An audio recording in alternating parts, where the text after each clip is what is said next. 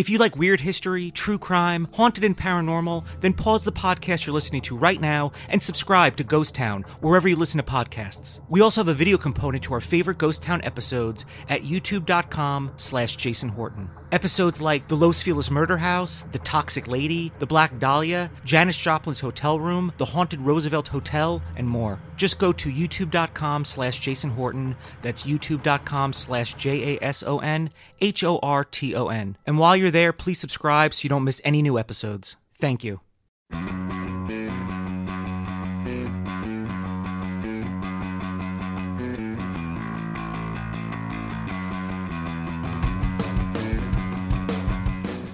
It's the Friends Without Benefits podcast. My name is Jason Horton, and it has been a year uh, since I've done the podcast. I guess I've been on hiatus, although that wasn't my intention. I guess I really enjoyed doing the show, and for some reason, I took a year off, and for no good reason.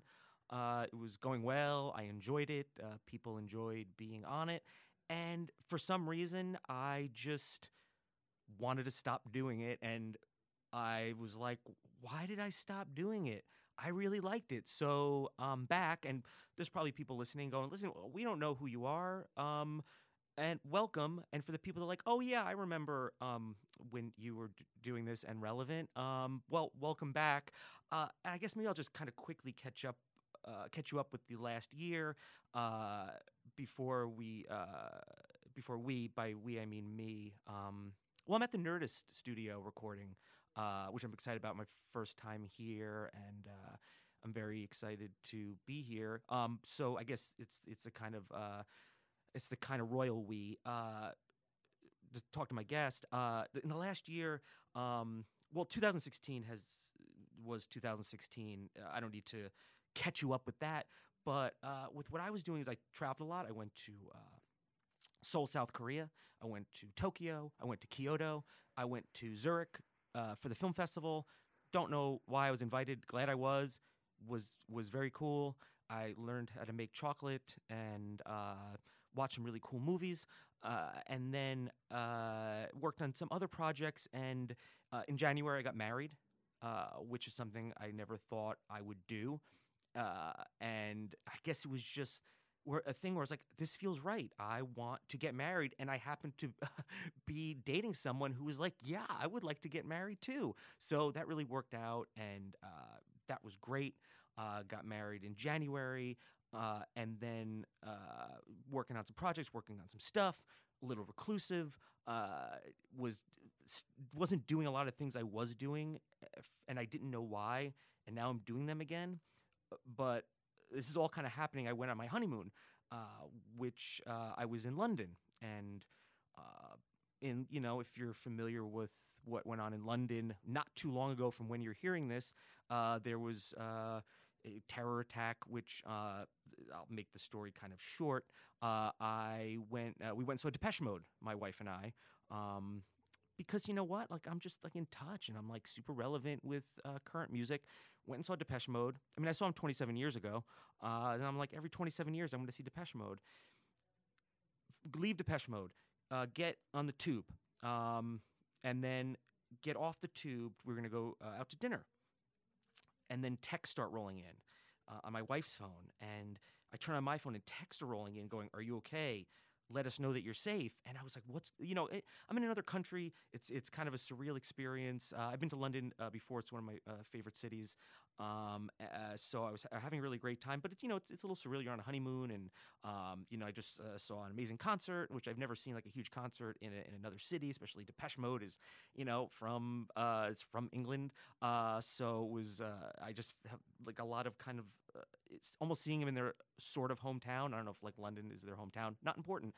Uh, and then th- getting word, like bits and pieces that there was a uh, a some kind of terror attack on London Bridge.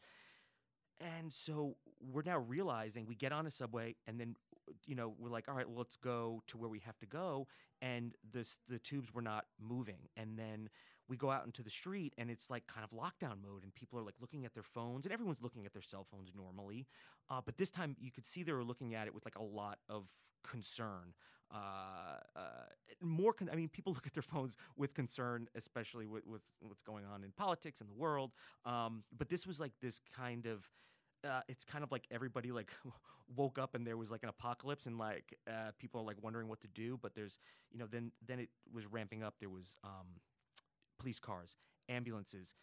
Taxis were few and far between because we're like well we got to go back to where we're staying in camden town which was kind of far away and uh, kind of realizing i was in this surreal thing where i felt like i was watching something happen but i was I was in it, and uh, I, I I feel like in my own life I get more anxious about smaller things, but I was realizing I was like, we need to get back to where we were staying, and uh, hopefully we get back there safely.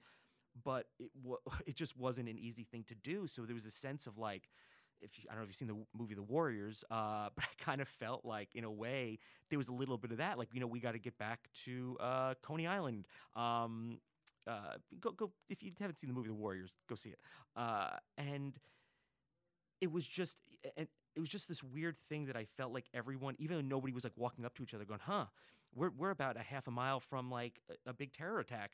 Uh, but also, I mean, the people of London are so I mean, historically they're very resilient, uh, but they were just still waiting in line for clubs, still getting drunk at bars. But you could, you know, there's also a lot of tourists, and it's a bit of a melting pot of of uh, different people. So there was a sense of like, we got Ubers wouldn't uh, pick us up. Uh, it was uh, a really surreal experience, uh, and so that happened. Uh, the rest of the trip uh, was really great. It was hard to kind of feel. It was hard to be excited about being on vacation in a honey in a honeymoon when there's just so many awful things happening you know so close to us in, in a city that that uh, you know, I love and, and we love and you know you know and the world is you know kind of sad together. And then you know there's people messaging you and and it was just uh, it reminded me of it reminded me of 9/11 I didn't think I was going to be I had this podcast booked way before this and I did not thought think I was going to talk about 9/11 but it reminded me of when I would get uh, probably more like phone calls because uh, I was working in uh, uh, New York City at the time and you know you know are you safe? And it kind of reminded me of that. Um, but uh, here I am. I'm, I'm back. I'm excited to do this podcast and a lot of other uh, projects. Uh, but when I'm uh, on the heels of a 9/11 reference, uh, I want to want to introduce my guest, uh, Ben Giroux. Did I say that right? You did. I panicked, man. I had more anxiety about saying your name right than I was with uh, the terror talk. Yeah, well, you know what? I always like the precursor to introduce me uh, on any show sure. to be the talk of uh, of terrorism So, and right. the world crumbling apart. Yeah. So tell us about tell us about what it's like to be an actor. Tell us about your YouTube YouTube video videos, now that yeah. we've done talking about a it terrorist. just it just makes anything we talk about now yeah. So important. But you know what? I do feel like it is an interesting precursor to what we're about to talk about. In, in that, as artists, as uh, as comedians, it's sort of our duty to add levity to the world Right. when things are as chaotic as they are right now. So, eh, you know, in a way, we're sort of doing our job to bring some normalcy. I back mean, nobody's asking me personally Right, to do it. Like no one's saying, "Hey, listen, we need Jason Horton. We need his brand of comedy." It's it's like it's like I'm a hero. No, nobody's. I mean, uh, uh, you on the other hand, you know what I mean? Like you know, people want more more Ben. Uh, I gosh, I should hope so. Yeah. uh, so, um, I like to talk about how how we know each other. sure. Um, well, we live in Los Angeles, We and do. sometimes that's enough. Yeah, I mean, I think truly, I, I sit in a tree looking into your window with Yeah. binoculars outside your home, so there's that element to our relationship. Yeah, well, that that that little thing. Right. But I'm giving you a little something when you're doing that. You know, I'm giving you a little true, you something. know, something. Yeah, I think you did put up a sign that said "Enjoy the show." Sure, uh, last right, week, yeah, which was really um, enjoyable. Uh, No, but the YouTube space, right? Yeah, the YouTube space. Uh, you know, it's a great space in Los Angeles that uh, you can make stuff. Mhm. And uh, I think the we did a uh, the video uh, like you did a pretty you do pretty elaborate uh, stuff. Yeah. where other people kind of succeed on like I'm like I'm at Target. I'm gonna wear a funny hat because I'm vlogging. I'm gonna vlog about my Starbucks latte. And yeah. listen, there's an audience for that. There That's is. great. I, I- like to be, you know, tapped into people's worlds sometimes too. But you go above and beyond, and then beyond that, when you make, I mean, you make like television quality stuff. And but you don't know if it's going to be successful No. or not. I, you know, I think there, and I think we, you and I sort of connected at the YouTube space Right. about this. I think there's two kinds of content. Oh, we were at a screening. We were. We were screening. We were and- screening some of our and, stuff. and yours was like kind of sexy, and I was like, I like this guy because I didn't feel like there was a lot of people doing. People are, are very like my brand and like our brand's gonna work with me and all that kind of stuff. I was like, no, this guy doesn't care. I think we bonded about both being sort of awkward, nebbish guys that enjoy Right, that kind yeah. of awkward humor. Hot, oh, hot. oh, I mean, hot, obviously, looks wise hot. hashtag model model life. right? Yeah, L L Y F E. Um, Uh, no, but I think there are two models of content creators Right. that you and I have sort of discussed before. There's the people that go out and they want to do. Uh, they're going to put out a video a day on YouTube, and the quality doesn't really matter because it's all about quantity, just Right. pumping stuff out and building up the fan base. My MO has always been let me make two or three things a year that are going to blow people's minds. Right. Can I cuss on this, by the way? oh yeah. Blow people's fucking minds. No, not. you Damn it! Use, can't use the word minds. Yeah! I don't like the word minds. uh, Uh, so yeah. I think I think that that for me the philosophy has been whoever stumbles upon my content, you know, even though there's less of it, anything they watch for me is is gonna is gonna be insane. Uh, and I think that sort of lends itself more towards traditional media and opening up opportunities in you know selling a TV show or you know distribution of content on different platforms. For me, that's sort of worked. Your model, I've always been fascinated in, which is uh, what we've talked about: curating content yeah, I'm, and I'm- pushing a lot of stuff, you know, daily to Yeah. a lot of people. Yeah, and if if i i I like it to you know I curate it because I think if you like that, you might like my original stuff. Let's go go back before that. How did you get to a point? Because you know I don't know if you were like born and you were like I love entertainment. uh, how did you get from there? I mean, the short version. Uh, how did you get from like Careful, birth- that's a dirty word towards me oh sh- yeah yeah Right. because of the because I'm so tall. because you're so tall Right. and we're so hot. That's right. Uh, and again, model uh, life. the truncated version. Sure. Like uh, for me, I was doing a lot of branded YouTube content for a while. I mean, go Uh, way back. uh, way Uh, uh, back. How did you become like? Because you're an actor, yeah. seen on a, on a, on a television. I mean, television. Anyone Yeah, I mean remember that's been really my my model is is uh, I've been primarily in the traditional television world for for ten years of my life. And would you say like? And I'm just kind of. get- I'd say you do a lot of. uh like uh, that kind of uh, Nickelodeon, but like that kind of like movies and and uh, I, I certainly think that a lot of my sort of growing fan base and a lot of my work over the last few years has been skewed towards children's television. Like I'm on uh, Butch Hartman uh, has a new uh, animated series called Yeah. Bunsen is a Beast that I voice. You know, as a kid that grew up watching uh, Ren and Stimpy and Sure. Doug and Rugrats, that's been a really exciting Yeah, opportunity. because you you talk. I mean, I see, uh, you know, on your on your post, you talk about like, oh, Nickelodeon for me when I was, young, and then now I'm like, it was something that I was just a fan of, and now you're like in it. it's very cyclical. And if Yeah. you know, we get to record our show in the same place that they recorded Rugrats and Mhm. Doug and Ren and Stimpy and all Rocko's Modern Life. You know, and I and and the guy that uh, does Rocko, Carlos Alazraki, has become a really good friend of mine. So to get to work in that world when, as an eight-year-old, I'm sitting on a Nickelodeon bench in Orlando, Florida, with my sister, talking about how cool would this be? I want to get slime. Right. Uh, and now, you know, I went to the Kids' Choice Awards this year, and like it's been a really fun world to kind of ingratiate myself with. Uh, that said, I've really been trying to expand, so I'm not just that guy that's on a bunch. You're like of, a lot of. I mean, and I'm. I don't watch a lot of Nickelodeon. I've I've auditioned for a bunch of like Nickelodeon ish, you know, type. It's like you know the out of touch dad, or like the teacher Right. that doesn't get it. Uh, uh. So, um, like a lot of kind of annoying villains. Yeah. You so do you do annoying villains. I right? play uh, one of the main villains on Henry Danger, Yeah. which is uh, Dan Schneider's show on Nickelodeon. Uh, I play an evil man baby named the Toddler. uh, and so, you know, really subtle, grounded work, Yeah, very nuanced. drives the women crazy. That's Got right. it, That's yeah. right. Really sexy. See, yeah, Um, no, but like as a theater guy, I mean, I grew up in the theater, Yeah. so to get to do kids sitcoms, uh, for me, it feels very full circle again because it's it's it's theater on television. Um, you know, I loved it when you know I've done sitcoms long enough where we used to do studio audiences. Not many of the shows do studio. when you were like on now. All in the Family and stuff That's like right. that way back. No, uh, but like even the kids sitcoms Yeah. used to do a bunch of studio audience stuff, but now they're so big in terms of what they're trying to pull off with production that a lot of the times the the laugh track is sort of pumped in after the fact. Uh, but it still feels like you're doing theater because it's big, it's broad, it's you're playing sort of over the top characters. Uh, and so that's for me why Nickelodeon's been such a blast to work with and for. Um, you know, Disney. It's it, it's been a fun world to be a part of. But I think in terms of my content outside of that, I've been trying to build a little bit of a different brand uh, for myself that resonates more with uh, you know adults. yeah.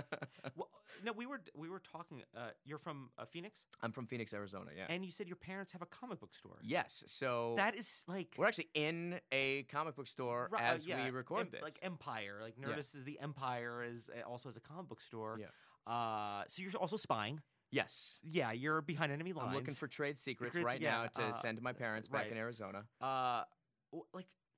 It, like I think about my own parents and other people's parents, and like for them to open a like were they or, or were they just like uh, well, let's start a business? Comic books seem to be something to get into, or were they just huge comic book fans? No, my dad is a huge comic book fan. Uh, you know, I remember as a kid, we would go to the San Diego Comic Con and set up a card table of Golden and Silver Age comics and sell comics because that's what a comic convention was. Now, of course, it's so Hollywood and there's films and projects and and yeah, there's no actual comics. there's no actual comics anymore. right. Uh, so I grew, you know, I like to say I went to college because of Superman and Batman. I mean, I grew up in this very colorful, interesting atmosphere where, you know, my dad went to work wearing Skechers and a cut-off tank top, and and uh, I was very lucky that, you know, to grow up in a situation where where I could see my parents running their own business and sort of being their own bosses, and I think that helped me construct a career in entertainment because we are sort of our own bosses and we're building our own brand and we're we're building our own fan bases and audiences that that want to consume our specific kind of of work.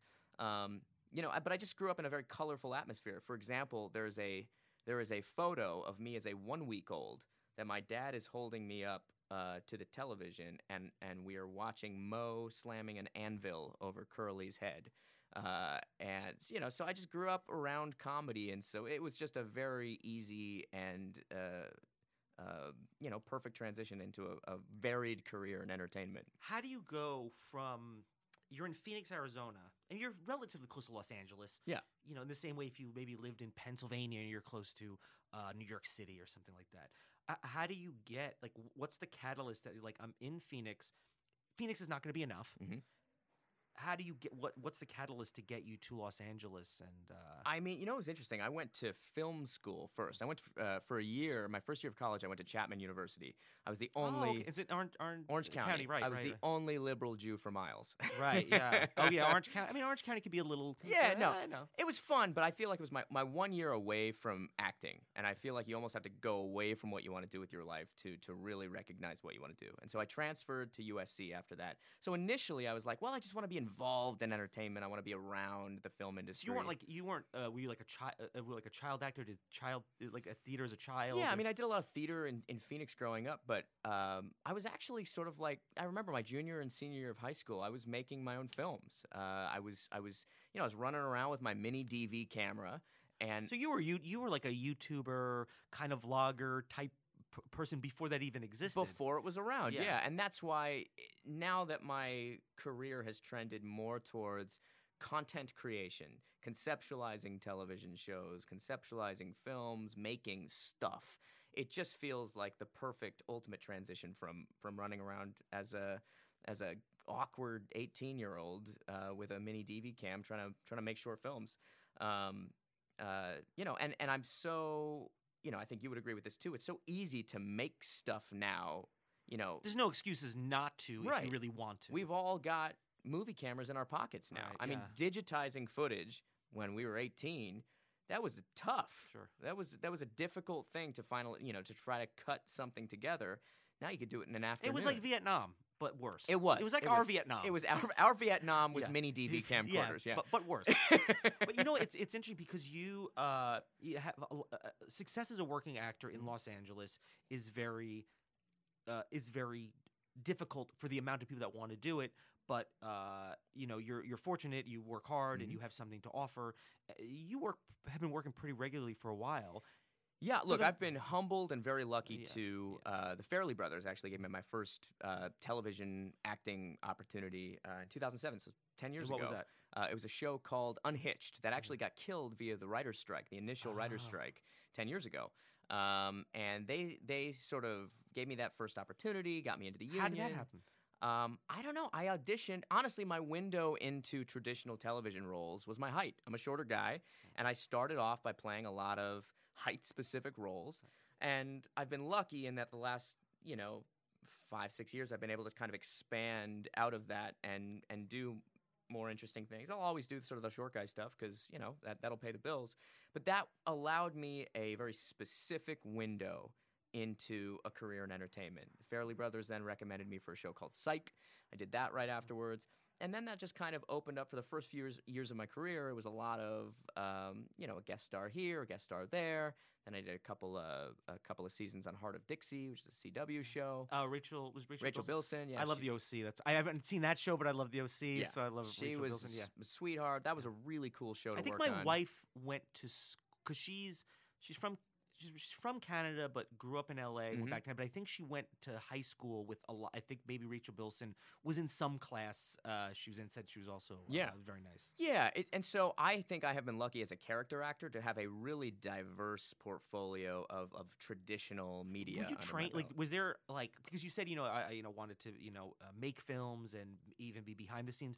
Did you train? Was there any tr- like were you like oh I'm going to be an actor? Sure, yeah. So after my first year of college at Chapman, where I was sort of learning behind the camera stuff, I transferred to USC to pursue uh, theater. To, but to be totally honest with you, and I really li- enjoyed the, the theater program at USC. I made a lot of great friends there who I still collaborate with. I feel like I truly learn the best by doing and failing. So every good instinct I have on a film set, a TV set, whatever, even as a director, is because I have previously just massively screwed something up Sure. and and so uh, for me i learned by doing so I- just think that um, every job we get has been informed by the previous job we just we just worked on um, so you know i learned stuff in college but i truly think that my You education learn on your feet. yeah you learn on your feet and you screw up on your feet i remember the first time i ever acted on a soundstage the director came up to me uh, after my first take, and I'm like, "Hey, man, how'd I do?" And he goes, uh, "In my 30 years of directing, I've never had to give this note, but you were too loud." Because I'm in a soundstage, I'm a theater guy, I'm performing to the rafters. I hadn't really understood subtlety for the for the camera, uh, and it's so funny now because so many of my professional television roles are over the top cartoony Right. characters that are a little bit more theatrical. Um, but you know, you just sort of learn by doing. I remember another time I was on a set and uh, we had blocked the scene, and everybody, all the other actors, kind of went back to their trailers, and I'm still hanging out, not knowing what to do. And I go up to this lady and I say, "I'm really sorry, but you're." You're standing where I'm supposed to be. And she goes, I'm your stand in. I'm like, oh, okay. And I sort of slink away awkwardly. And so you just kind of figure out what you're doing uh, in this town as you go. Uh, so what I mean, because you know, I think like you know, uh, you're already you're already kind of doing the thing. what makes you go? You know what? I'm gonna just throw money away because that's what you're doing, Uh-huh. right? You're just throwing right in the garbage, Yeah, yeah. right down the toilet. That's right. pretty much right. But why not? make Why do I even make things? I should just open my wallet and dump it in the gutter. Yeah, why not? uh, but you make things. There's no promise of when you make an, an a, you know uh, kind of an elaborate uh, quality thing, especially Sure. on YouTube. That doesn't always reward those things. Um, uh, th- th- there wasn't really like a you know because some people are, are doing that to try to be like I want to get discovered or Right. nobody else will give me a shot. It was for me it was like no one else is giving me a shot. I gotta we make gotta my make our own shot. make our own shot. Uh, but you had this need to be like, no, I, I don't need to do this. I want to. I have like a want and a desire to get this Yeah. idea out there. Um, when you make, you know, because we did that one in the the restaurant right. one, when the restaurant one, uh, where I played the hot guy. That's that was right, all right. the women just wanted to have sex with. I just uh, think like, who can I get to play uh, a male model? a model, right? And just hot. I just assume that you're not available. Who looks twenty? right? I had to look twenty. But I was just shocked that Jason Horton was- was was, was- available to I play my available. male model. But when you when you make that, uh, what is the hope and the goal? Because there's no promise of it, No. of people watching it. Well, I'll, I'll, I'll, you know, I think the backstory to that question is I was producing a lot of branded YouTube content. I was running the Fail Blog channel for a while. I was uh, I made the FML channel. Uh, I was the executive producer of the Fred channel for a long time. So I knew what uh, producing content for YouTube was like that was going to get hundreds of thousands of views. Uh, I was not happy making other people's stuff. Uh, helping them live their dream. Yeah, I essentially just in a way. and a lot of it wasn't really my style of humor. I have a pretty specific brand of humor that, you know, and I just was like, you know what? I'm going to stop operating under the word should. I, I- you know, I feel like I should do this. I should take this opportunity. I should work with this. Screw that. I'm going to do what I want. And it's going to cost me some money, but ultimately people are going to uh, associate really high quality, mind blowing things with me as a content creator, as a director, and, and hopefully as an actor.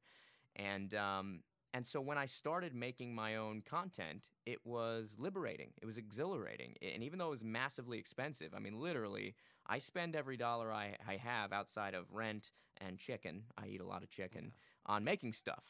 And um, for me, that I knew that was ultimately going to pay off, and I didn't know how. You know, and I started doing all these silly music videos uh, because I recognized that I, for well, the impetus for that was I was a short guy and I wanted to do a thug rap video about being a short, short guy, yeah. right? So I teamed up with uh, indie hip hop artist Jensen Reed, who's uh, this phenomenal musician. Which we'll talk about more about.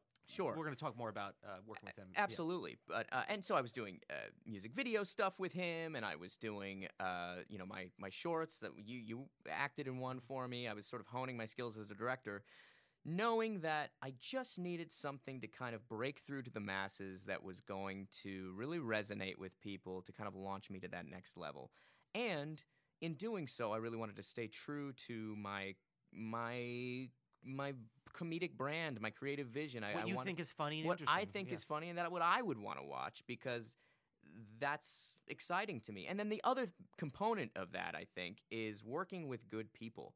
Um, you know, I think in the past I was like, ah, I'm kind of working with people I feel like I should work with, and it's like, no, you know, let me construct a badass production team of really good human beings who are also my friends. And you know, on my my most recent project, we probably had 150 people on set at one point.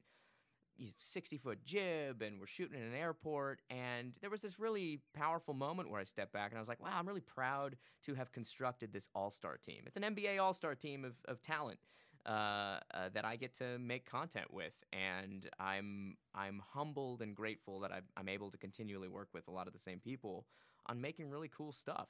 And yes it's massively expensive but for me it's worth it. Uh, you don't do you have any pressure? Because i feel like a lot of people they you know there's, I, i've worked with like a lot of people over the years you know uh, in different facets especially in the digital world Yeah. where sometimes there is it's either a pressure of living up to an expectation because we're already successful but we got to make sure this is also successful or it's like is anyone going to watch? Uh, is is uh, uh, are people going to and the ones that do watch are they going to like it? Are you are you ever any uh, under any pressure you know what though or are you free of that? Are you just like I'm just gonna I make what I want to make and let the cards fall where they may? I think I have finally divorced myself from that idea. Initially, when I was making stuff, absolutely. Oh, God, how many millions of views can I get?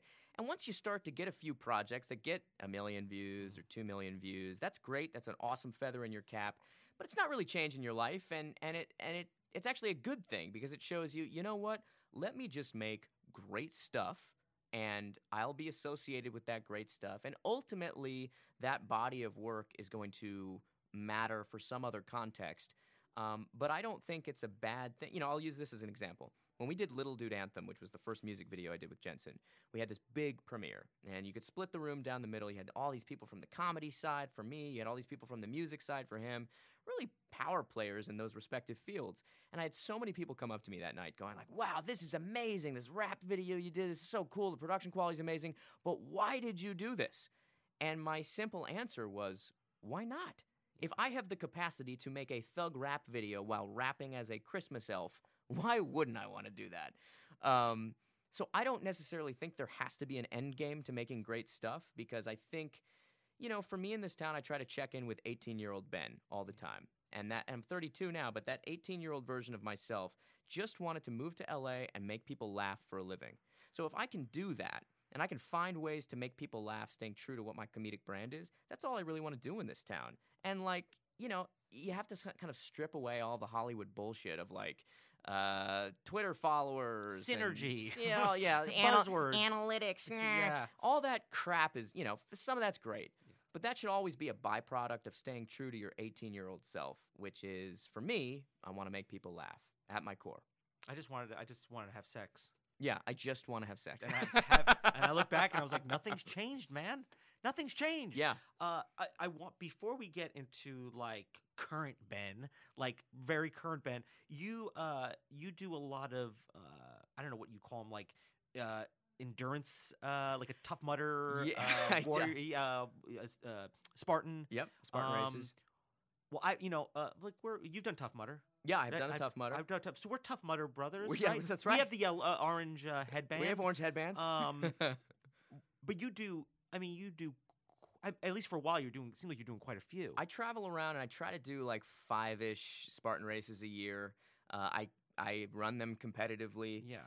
Um, this all came about, I truly think, because I was so controlled by the entertainment industry for a long time, and that I was missing out on opportunities. I was canceling flights. I was missing weddings and graduations. And I feel like when you're pursuing your dream in this town, it can be very easy to make it the first and only priority. And I recognize that in order to truly enjoy what I was doing in this town and, and pursuing comedy, I needed to have a life outside of comedy.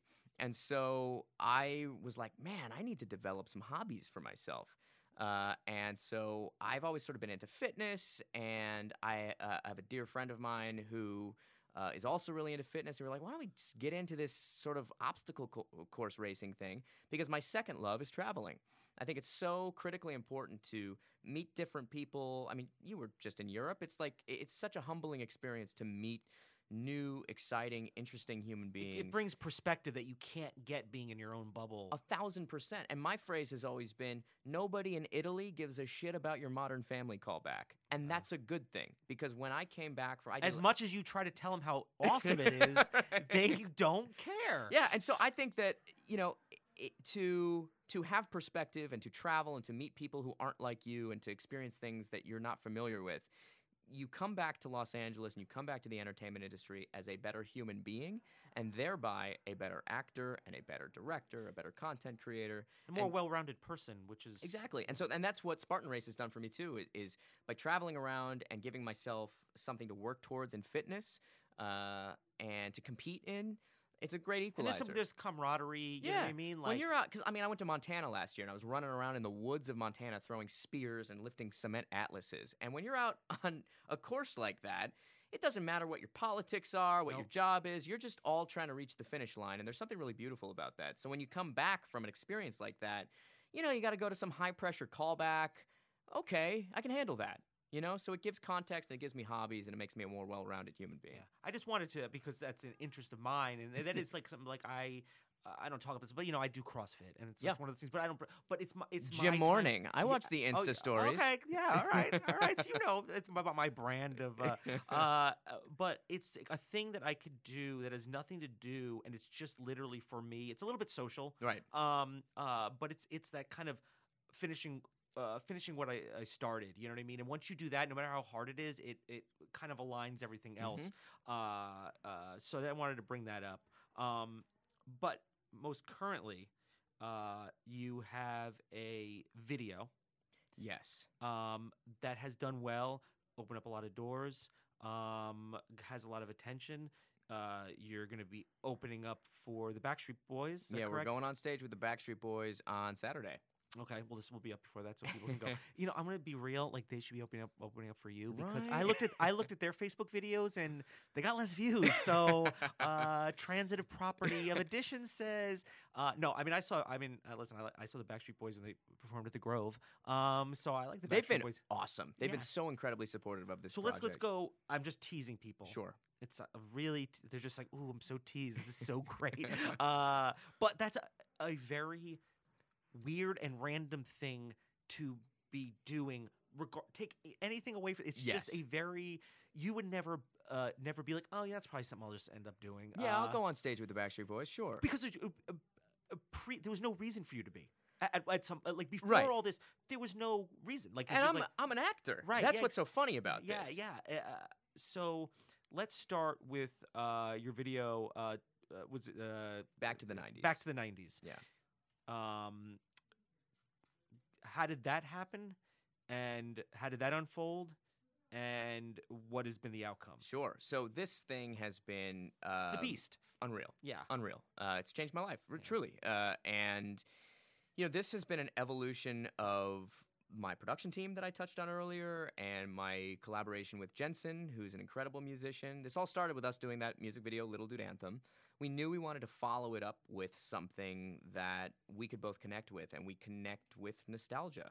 And so after we did Little Dude, we threw another uh, little political uh, music video in there that also did well, just kind of in the midst of working on this. But for two years, we worked on what we like to call uh, this is a love letter to our childhoods. We're both nostalgic guys, um, and Facebook is great for you know, if, if, and really the internet is great for nostalgia. and- Totally. and, the '90s right now is like it's cyclical. You know what Yeah. I mean? And I would I wish I could tell you like, oh yeah, I wanted to like make this to tap into the trendiness of 90s, but truly, Right. I am wistful for my childhood and I wanted to make something that was a, And a- people see that an- and they they can relate. And Yeah. uh, you know, I think we all are, right? I wanted to make something that was a, just an epic love letter to my childhood. And so we started conceptualizing the song over the, a period of like 6 months, starting in 2015.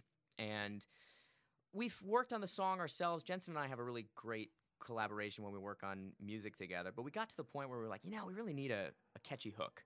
Uh, and that's when we brought in uh, one of Jensen's friends, a guy named Jared Lee, who uh, uh, writes for Jason Derulo. He just wrote the new New Kids on the Block uh, track. Really talented songwriter. He came up with our hook.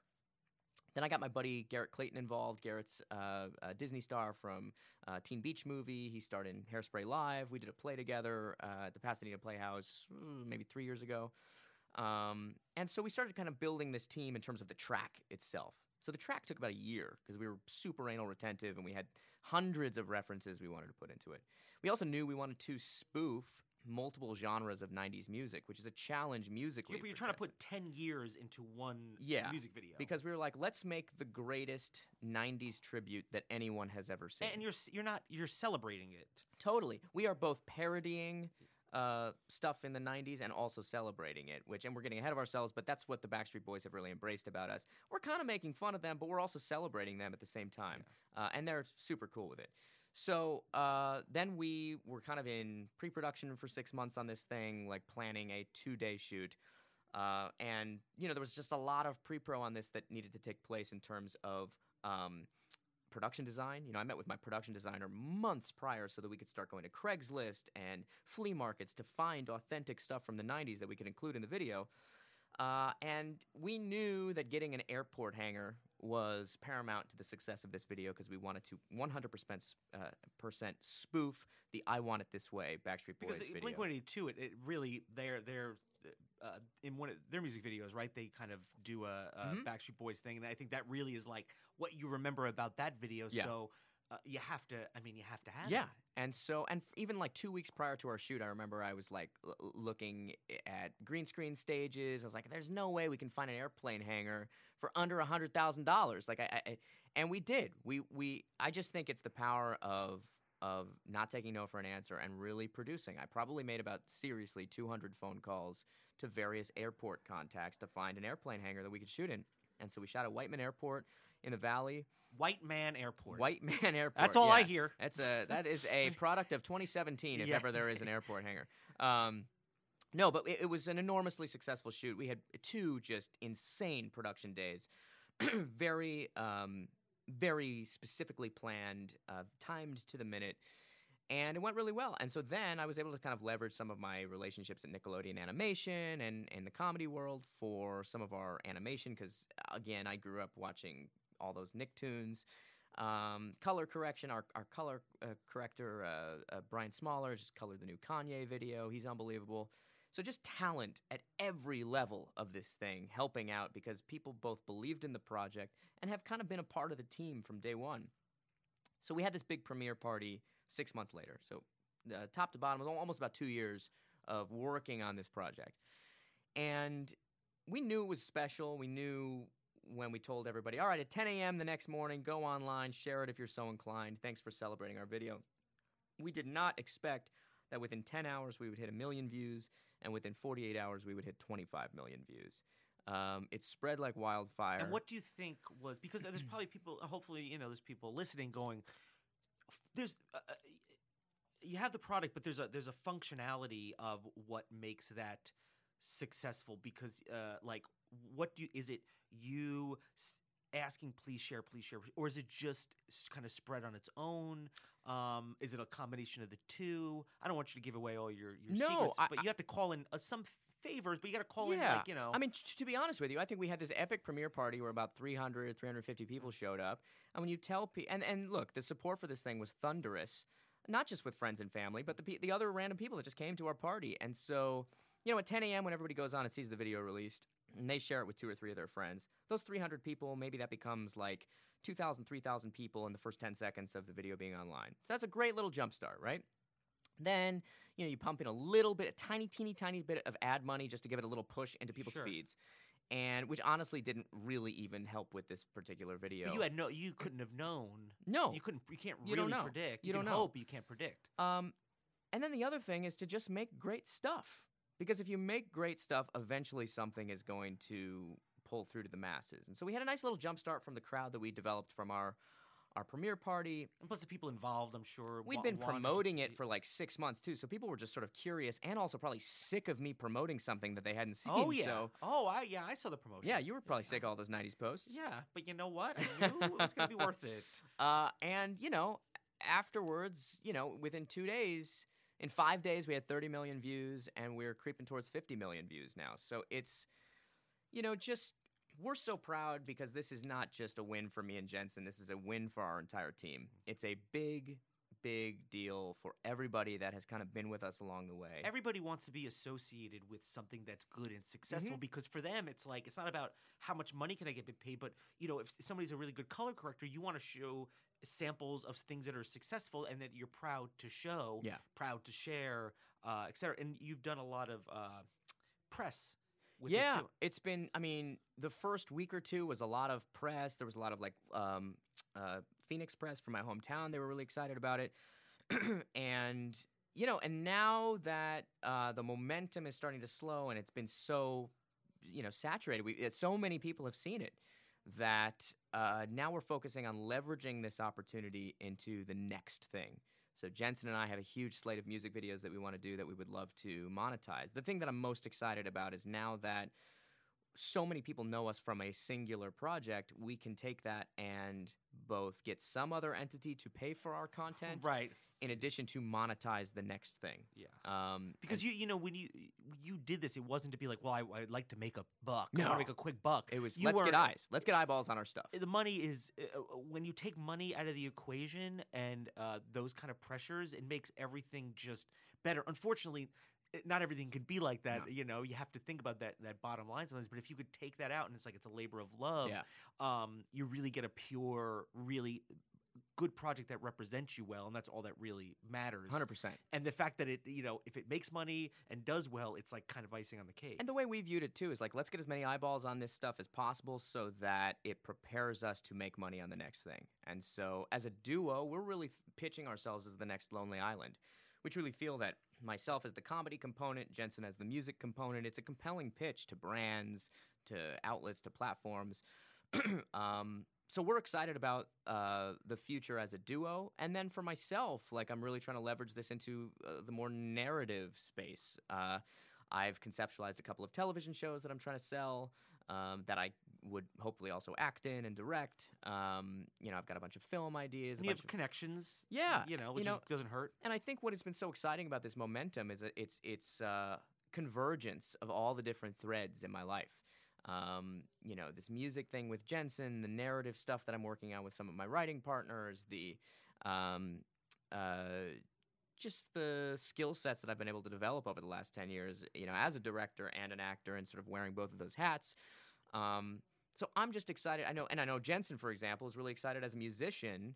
Uh, the momentum that this has created. You know, for example, we were uh, the first week we were number 11 on the Billboard charts, on the Billboard digital charts, which, you know, there, that adds a certain level of legitimacy to our work that we've always got now. I mean, were the people card. like in the the music world that do music? Are they like what? yeah. Why are they taking my spot? We had a couple of, of meetings at some production companies. We said, man, we've talked to Grammy winners that have a hard time doing that.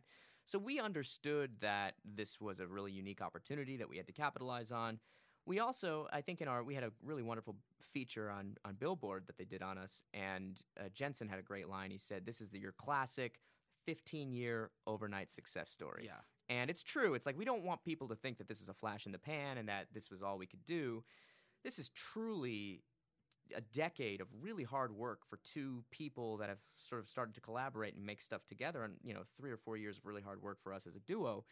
Um, and and I think maybe I mentioned this earlier. We're so excited that this happened at this stage of our career because we've got a body of work, both of us, him as a musician, me as a, a comedy content creator, and and a slate of upcoming projects to do. And had this happened when I was 20, I don't know if I'd be prepared for the moment. And now I feel like we've been preparing for this for the better part of our adult lives. How did the Backstreet Boys thing happen? So they started sharing it, you know, in that initial surge, that second day of the video out, we got tweets from Lance Bass and Lori Loughlin and a lot of really iconic 90s people.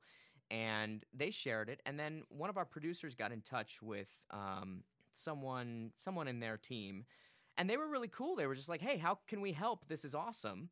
Um, and I sort of said, hey, well, you know, some of the social promotion is great. And we'd also like to get in person with the guys. Um, so we'd kind of set that up, and we had this KTLA interview uh, scheduled, and we were doing this this televised interview, and AJ uh, McLean got word of it and surprised us on camera, inviting us up on stage. You were at the them. Tower Record. Were at, We were in front of Tower, Tower Records, Records, yeah, yeah. on Sunset Boulevard.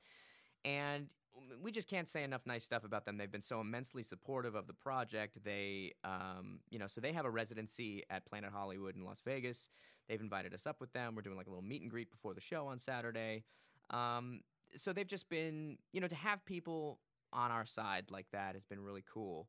And we're just excited to, you know, to keep, again, 10 years ago, you would say, hey, you're going to be on stage with the Backstreet Boys because you made a silly music, mut- music video. I'd be like, that's crazy. And is that what I want to do? And it's absolutely what I want to be doing now because I think the thing that's most excited about this industry that we're in is you can never predict where it's going to lead you. Um, you know, you said yourself, you like testing things out online and seeing what works. Uh, I'm, I've been doing the same thing. It's like, okay, let me make this celebratory music video, and now I'm being treated like a legitimate music artist in addition to my other interests. It's like, sure, let me, you know, let me go down that path and see where that leads. Um, we do think that this kind of Lonely Island parallel is the correct parallel to be making. And to have people like the Backstreet Boys in our camp, it's a big deal. And we're super humbled and super gracious. And I mean, you've had stuff go viral. The thing that's so exciting and interesting and humbling about it is, you know, during the during the first five days of this, I think I probably heard from everyone I've ever met on Earth, and that is a overwhelming experience and one that I don't take lightly, and one that I. It was so so exciting to see so many people from all walks of my life supporting this project and trying to promote it, um, and being immensely excited about the Backstreet Boys opportunity and um, and especially where this project takes us. So it's been the most surreal six weeks of my life. I'm so excited about what the future holds, and it's a real testament to the hard work of like 200 people that worked on this thing. Uh, so wh- when is the date again for the the Backstreet Boys show Uh, the 17th, June 17th, at Planet Hollywood? Planet Hollywood. And yeah. where can people uh find? Where can people like that? The Well- five people haven't seen this video. Where can they find it? Yeah, so go to my Facebook page. That's where you'll see the most Yeah. viral version of the video that's creeping towards 50 million views. It's Ben Giroux, actor, B E N G I R O U X, actor.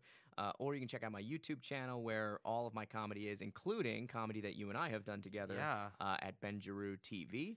And, uh, and on Instagram, I sort of post all of my, um, you know, just sort of my day to day updates. Pictures of your face. yeah, Look pic- at me. face pictures, Look really, at me. really annoying stuff. No, but we'll be posting a bunch from Planet Hollywood when we're with the Backstreet Boys. So if you're interested in that, follow Ben Giroux on Instagram. And uh, yeah, we're just excited to see where this ride takes us. But it's uh, it's a really humbling experience. Awesome. Well, uh, thanks. Uh, thanks for being on my uh, very uh, first episode. We went from uh, 9/11 to uh, Backstreet Boys.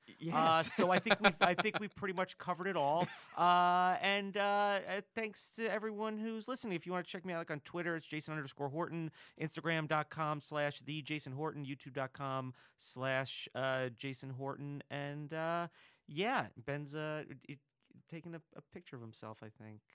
No, I'm, I'm, I was doing a live Instagram thing, so say hi. Oh, hi, er- hi, hi, everybody. Oh, now it's people. now it's my turn. hi.